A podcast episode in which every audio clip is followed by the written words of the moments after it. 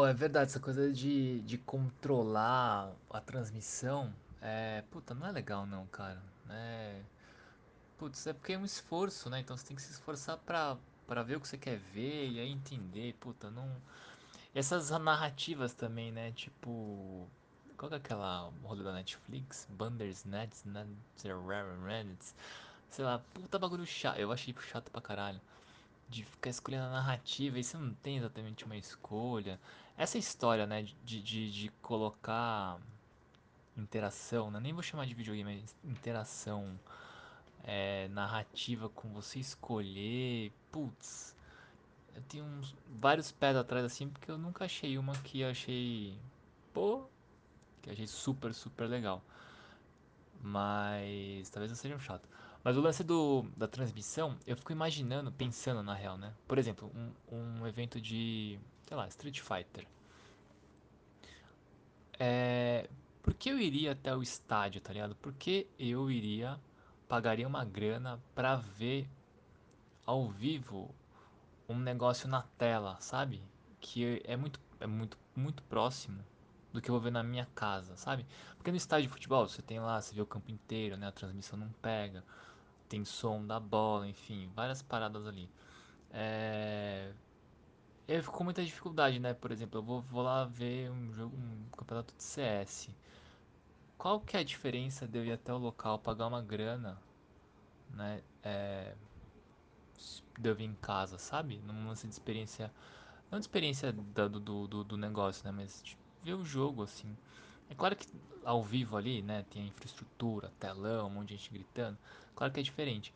Mas percebe, acho que é um desafio ainda você transmitir um jogo é, e ser um diferencial você estar lá ao vivo do que você tá vendo na sua casa. Não sei se foi muito claro, mas eu acho ainda estranho, assim. Acho meio Meio a mesma coisa, né? Eu vi aqui em casa e ver lá ao vivo. Mas para época eu também nunca fui ver nenhum campeonato em LAN, né? Mas não sei. Dei uma viajada aqui.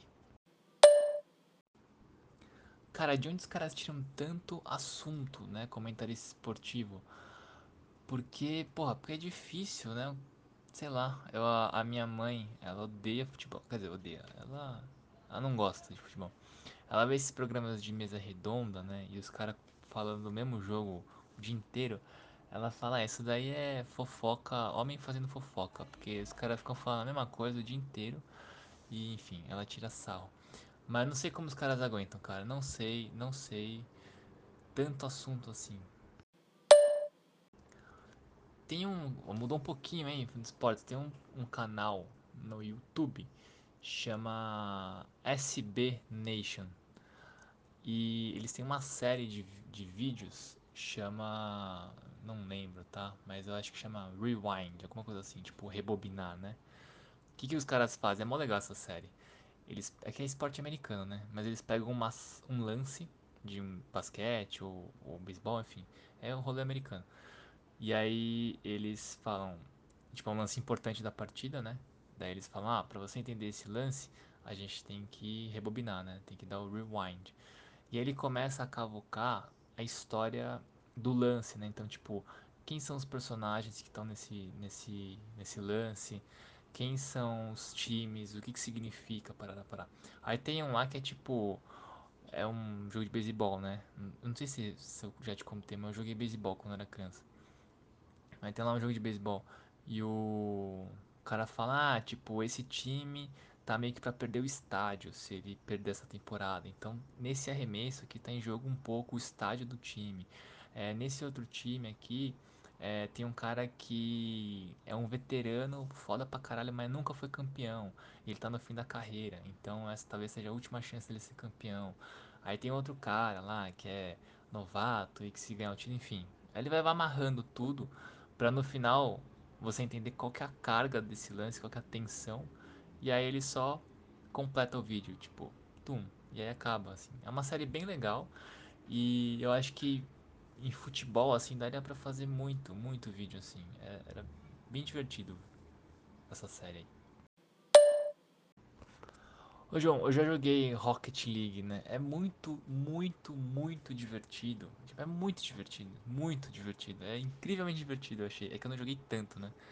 Mas achei muito divertido. Por quê? Porque acho que eu joguei assim com pessoas também que não são super experts, sabe? Tinha um equilíbrio ali. Mas achei divertido porque. Como é que eu vou explicar? É muito difícil. Ó, vou pensar alto aqui, tá? É muito difícil fazer gol, eu acho, né? É tipo, você não tem muito controle do que você tá fazendo, pra onde você quer que a bola vá.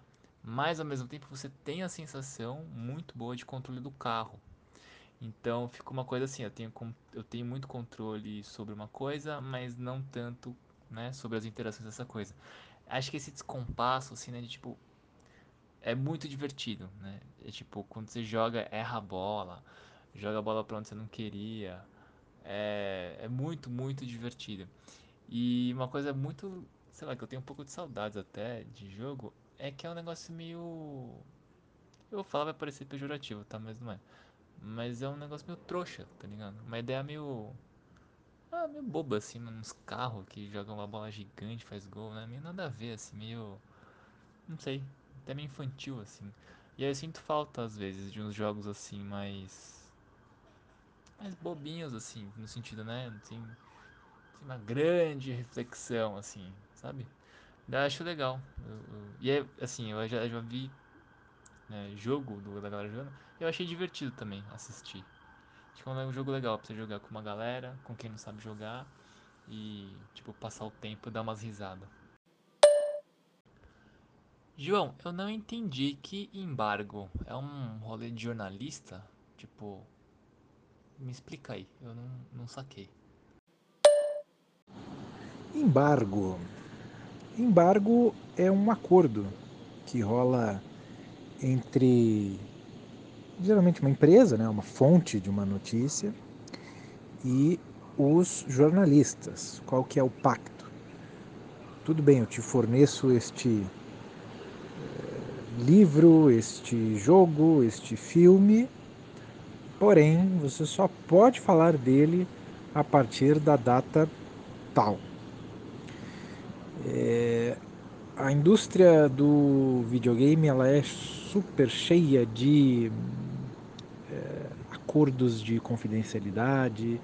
É, o videogame absorveu muito rápido a parte tecnológica da, da, do jeito de se fazer as coisas, porque é, Apples, Googles, Facebooks e tudo mais são empresas absurdamente fechadas, assim, são é complicado, elas não passam pelo escrutínio público em grande parte por causa dessa caixa preta que eles vivem e quando vão divulgar qualquer coisa é com essas regras aí. Bom, e o videogame segue mais ou menos nessa toada.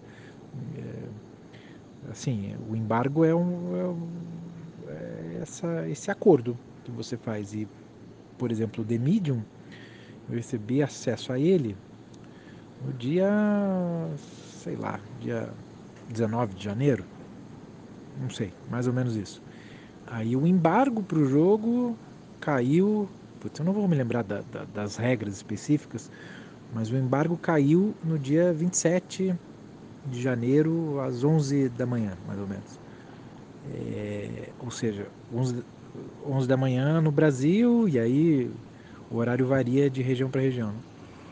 Aí só podia falar a partir desse momento e o jogo só ia ser lançado no dia seguinte. É para controlar o hype e tudo mais. Enfim, é um, é um tema que eu acho que deveria ser mais debatido e esclarecido e escancarado de com, como se faz, sabe? A, a parte do, da fábrica de salsicha, sabe?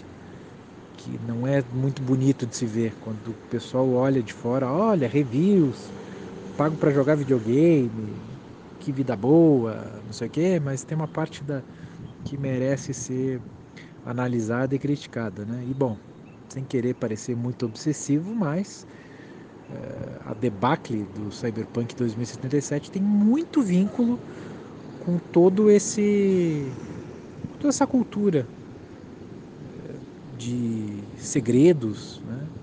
cujo embargo é uma parte delas, talvez a parte mais visível, mas ela atinge diversos pontos da cadeia do videogame e das empresas de tecnologia como um todo.